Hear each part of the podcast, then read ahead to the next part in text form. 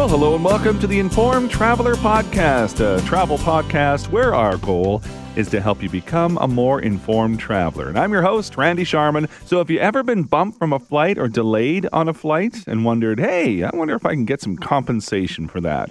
Well, in a few moments, the folks from AirHelp will join us with some compensation advice and talk about just knowing your rights as a passenger in general. Plus, we'll chat with travel writer Ilona Kauremszky about her recent blog on shipsahoy.com called The Seven Bragging Rights on an Alaska Summer Uncruise.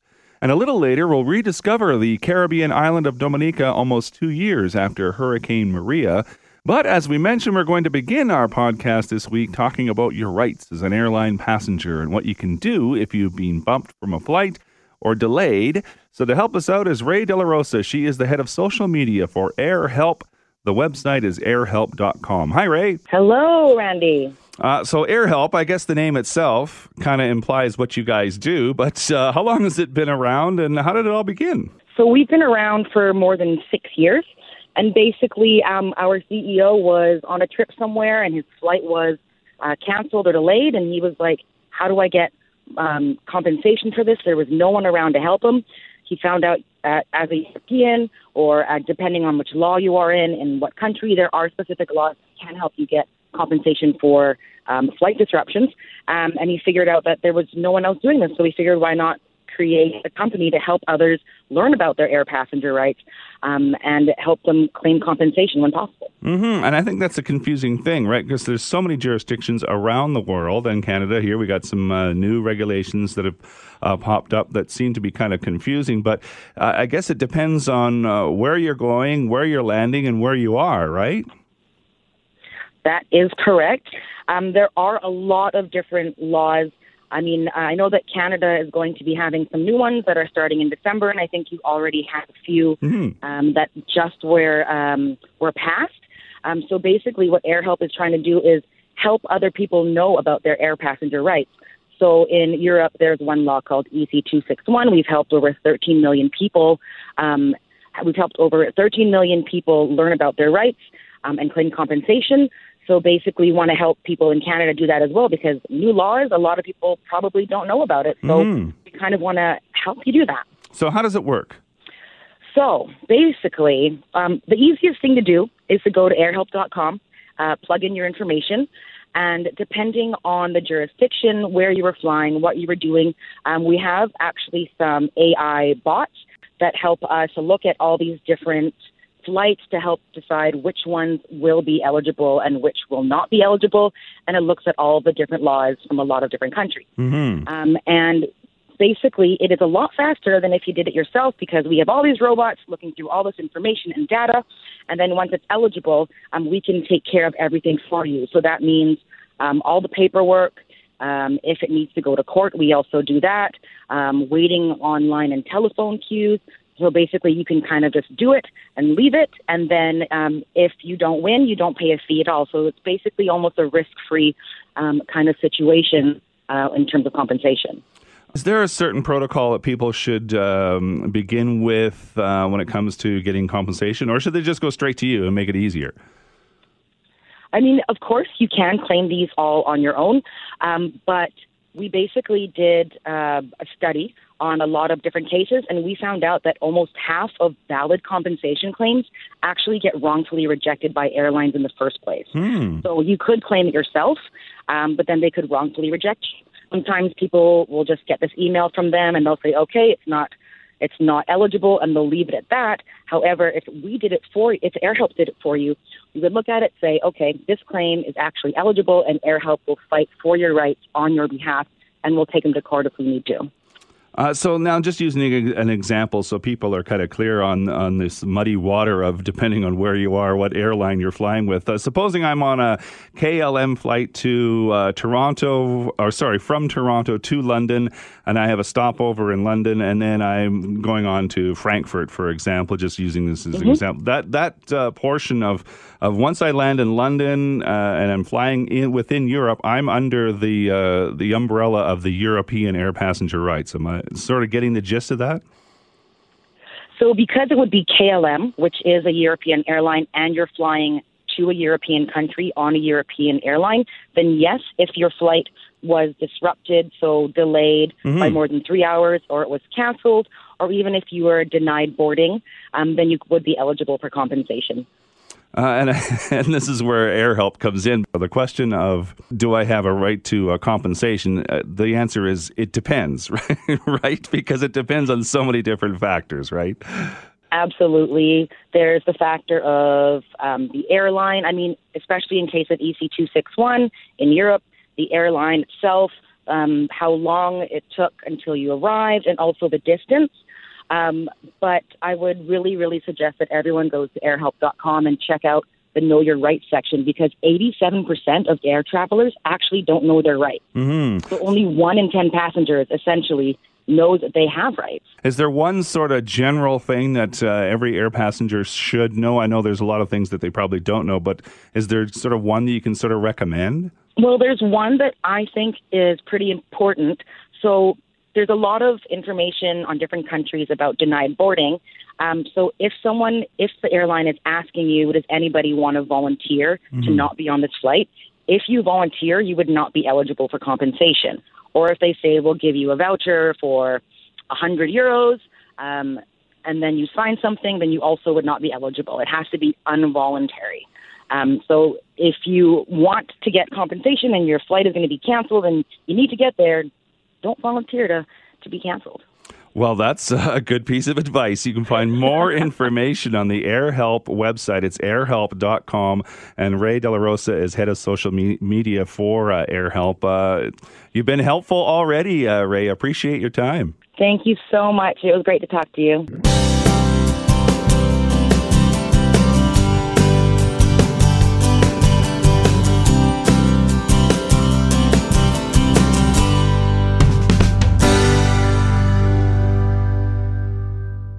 Well, taking a cruise to Alaska is one of the best ways to explore that area of the world, and travel writer and producer of My Compass TV, Ilona Kauremszky, recently wrote about it in a blog for shipsahoy.com called The Seven Bragging Rights on an Alaska Summer Uncruise.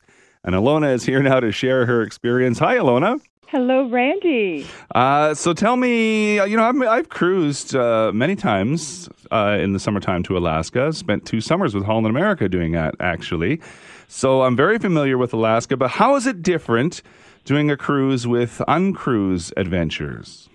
Uncruise Adventures is one of those cruise companies that offers the ultimate in wildlife viewing.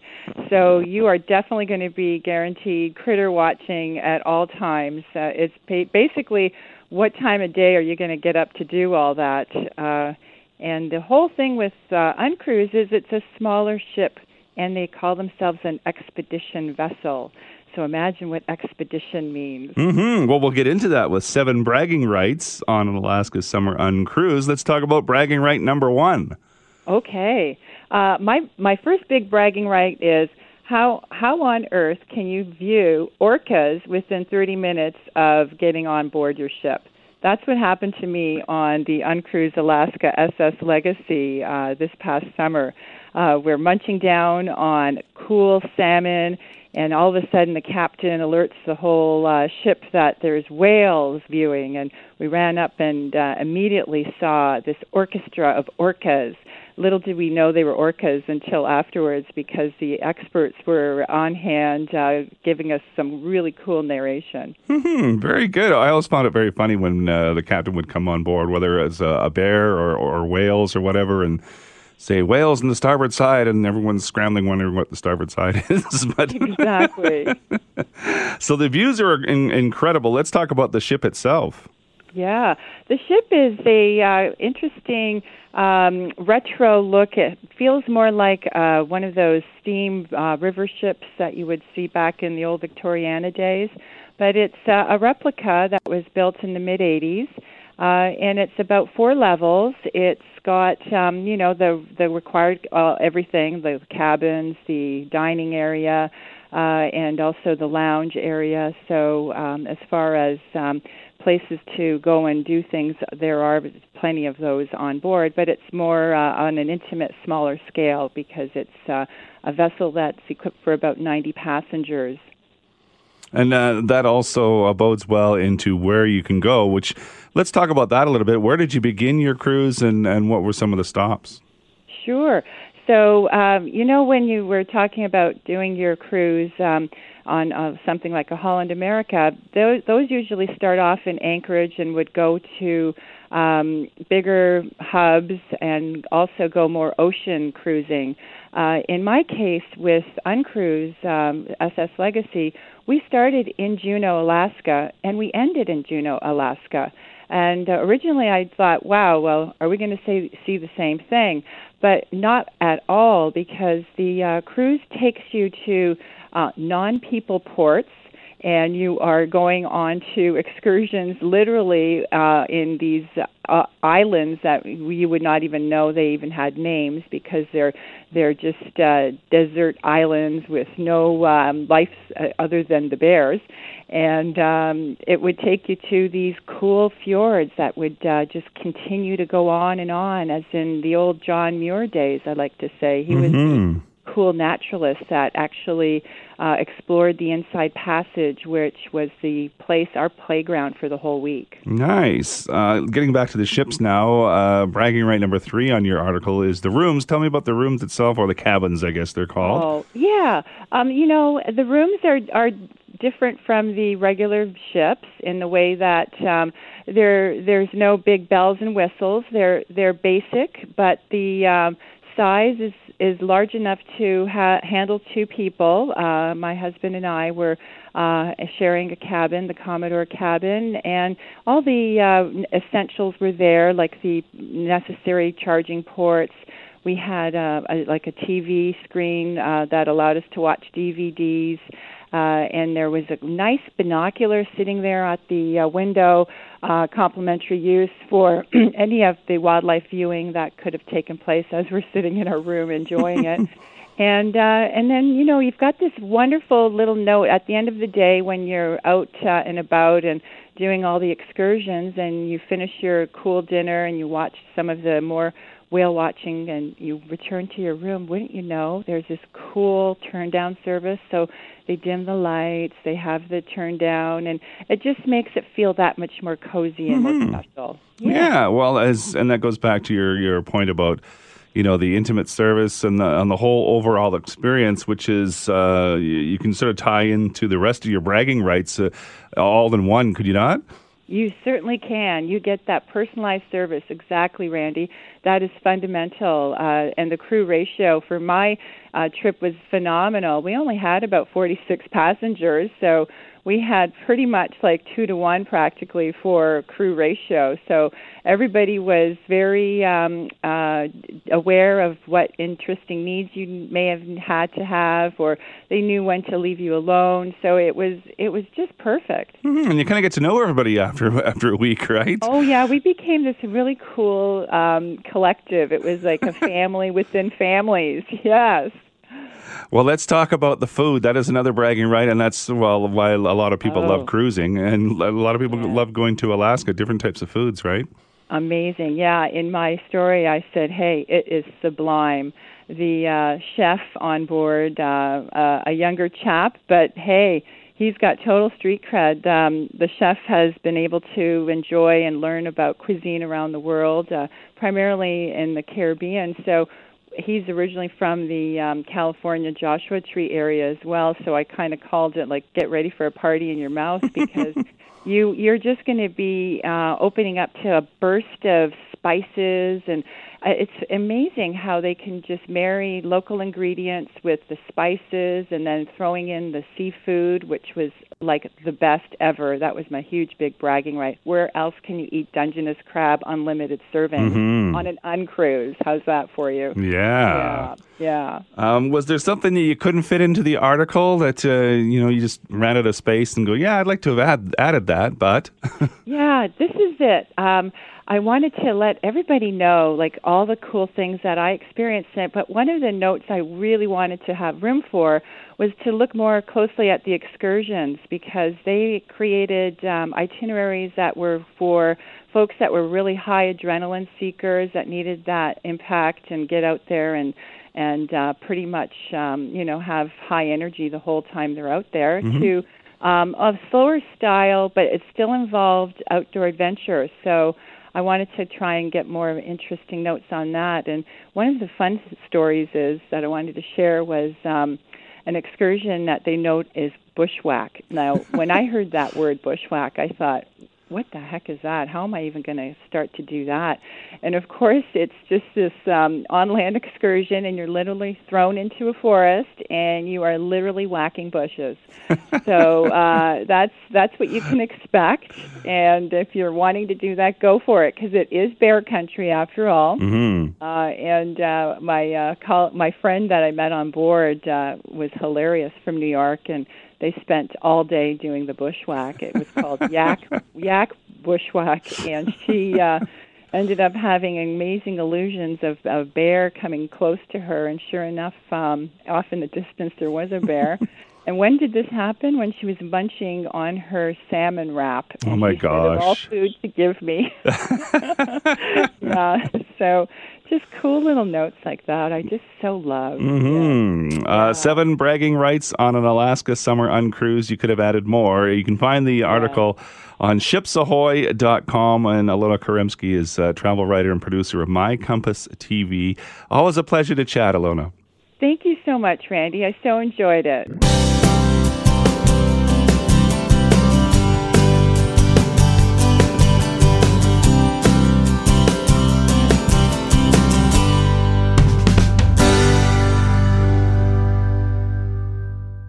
Well, it's been almost two years since Hurricane Maria devastated the Caribbean island of Dominica. So I thought we'd get an update on how the island is doing as far as tourism goes. To give us some insight is Jerry Grymek. He's the Canadian rep for Dominica Tourism. Their website is discoverdominica.com. Hi, Jerry. Hey, Randy. How are you, my good friend? As they say in Dominica, saka fet. See? That's Creole for what's going on? What's up? It sounds worse than what it really means. it's a nice greeting, in fact. Just looking on the calendar, we are coming up to the two year anniversary of Hurricane Maria in September. So, what can you tell me? I know uh, Dominica was really blasted by Hurricane Maria. Uh, so, how, how is it now?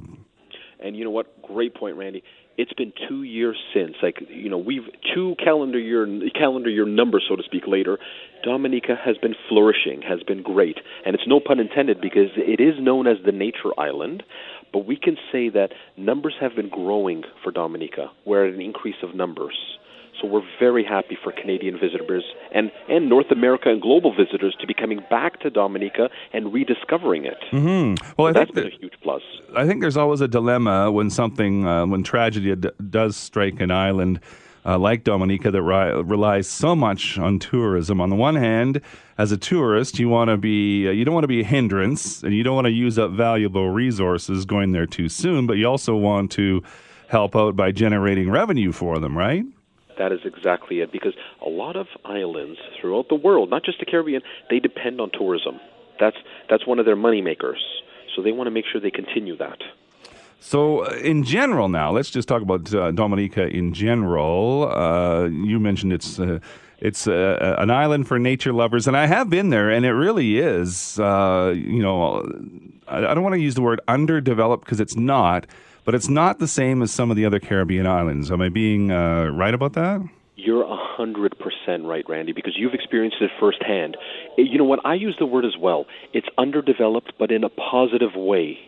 It's almost like they say again, not to say it negatively, but it's it's the land that time forgot mm-hmm. because it's the traditional Caribbean. Nature is still a priority. They're not overdeveloped by chains and and huge, you know, concrete places and lights.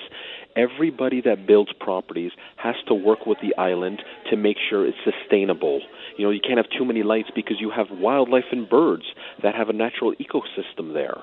So you have to be very careful of that. And you've been there and you've seen that. They want to maintain that for years to come because unfortunately so many people have been overdeveloped that it's it's gone it's you've had those growing pains as they say where it affects, you know, the wildlife, it affects the land, it affects the people. So that's a key thing to keep in mind. hmm Well, uh, the website again is uh, discoverdominica.com. On there, unspoiled and unrivaled. I guess I should have used that word, unspoiled. that's right. That's nice. See, that's that's the marketing lingo at, at work right there.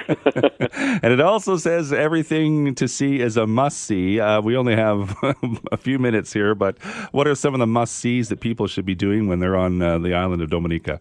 Well, there's Scott's Head, and in our logo, you'll see the head, and it's almost like Scott's Head is in Roseau, which is the capital, Mm-hmm. and that's the capital where the cruise ship comes in, where they have the market, they have a number of hotels and properties and attractions. Scott's Head's like you could overlook the island and the Roseau area, the market. It's very beautiful. We have it on our site. There's also Champagne Reef, which is when you swim underwater, it's boiling from a from a dormant volcano. Mm-hmm. But it's you, there's bubbles underneath, so it looks like you're swimming through champagne Aha! which is very unique. We are one of not not many may know this, but we are I would say the whale watching capital of the Caribbean.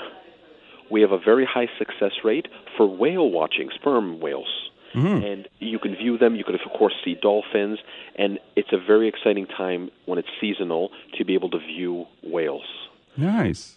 as well. You mentioned earlier about adventure, the diving and the hiking.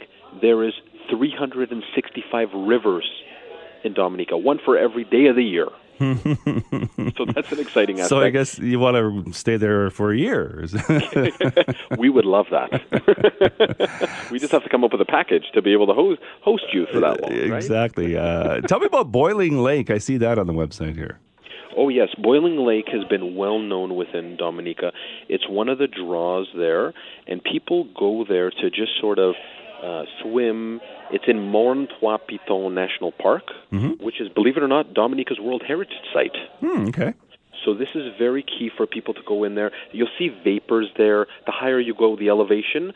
I mean, the lake is what 200 feet, 250 feet across.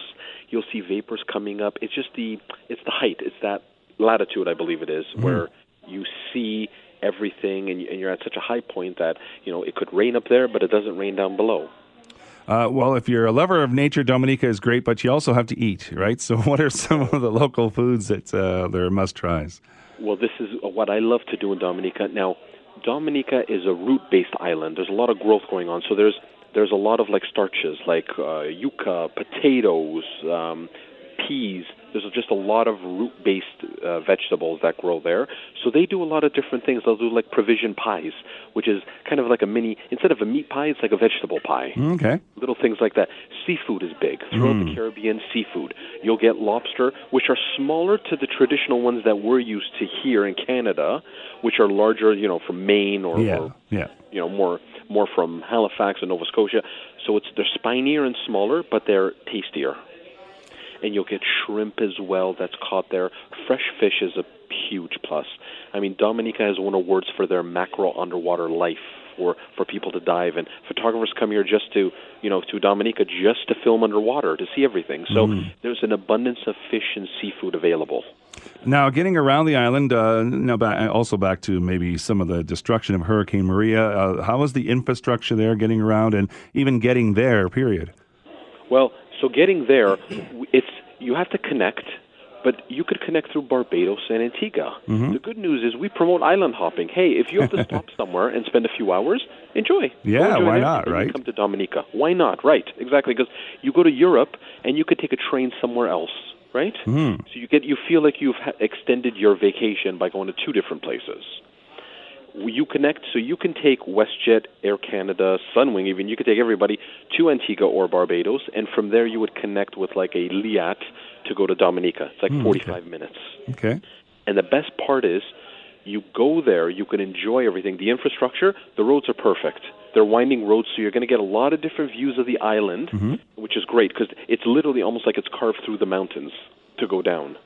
And I got to tell you, it's the roads are back. It's 100%. Everything is great. In fact, we're very excited to say that three new properties have launched or are going to be launched. Mm-hmm. Okay. And I'll quickly go over them for Yeah, you. yeah. The one that just launched is Jungle Bay Resort. And this is an eco haven, literally. They collect the water, they grow their own vegetables and herbs. Natural lighting, a lot of windows and natural lighting, natural air. They don't want to use too much electricity. So they are very, they've just opened in mm-hmm. July. I was there. I'm very excited to say it's a beautiful property Nice. great food. And the second is opening up in October, end of October, is going to be the new Kempinski Hotel, which is a five star beachfront property. if you would believe. Nice. And it's they say it's Dominica's first beachfront property, five star luxury. So it's a very exciting time. And the good news is, I was telling you about you don't want to overdevelop. They work with the locals to make sure that the infrastructure and sustainability is there. For example, hiring the local students, mm-hmm. giving back to the community for the sporting events and everything, hosting people there. So it's not just I'm taking away from now no, they're working hand in hand and they're giving back. And the third one I'll quickly tell you is Anichi Resort and Spa, owned by the Marriott Collection. It's going to be a very beautiful property just north of Roseau, which is in a in a smaller town of Portsmouth, mm-hmm. near there. But I can tell you that again, these developments have to happen after the hurricane, so they see the future in Dominica. It's the key is doing it organically. Uh, you can find out more on the uh, website, discoverdominica.com. And Jerry Grymek is a Canadian rep for Dominica. Appreciate your time, Jerry. Thank you, Randy. Always happy to help. You have a great day.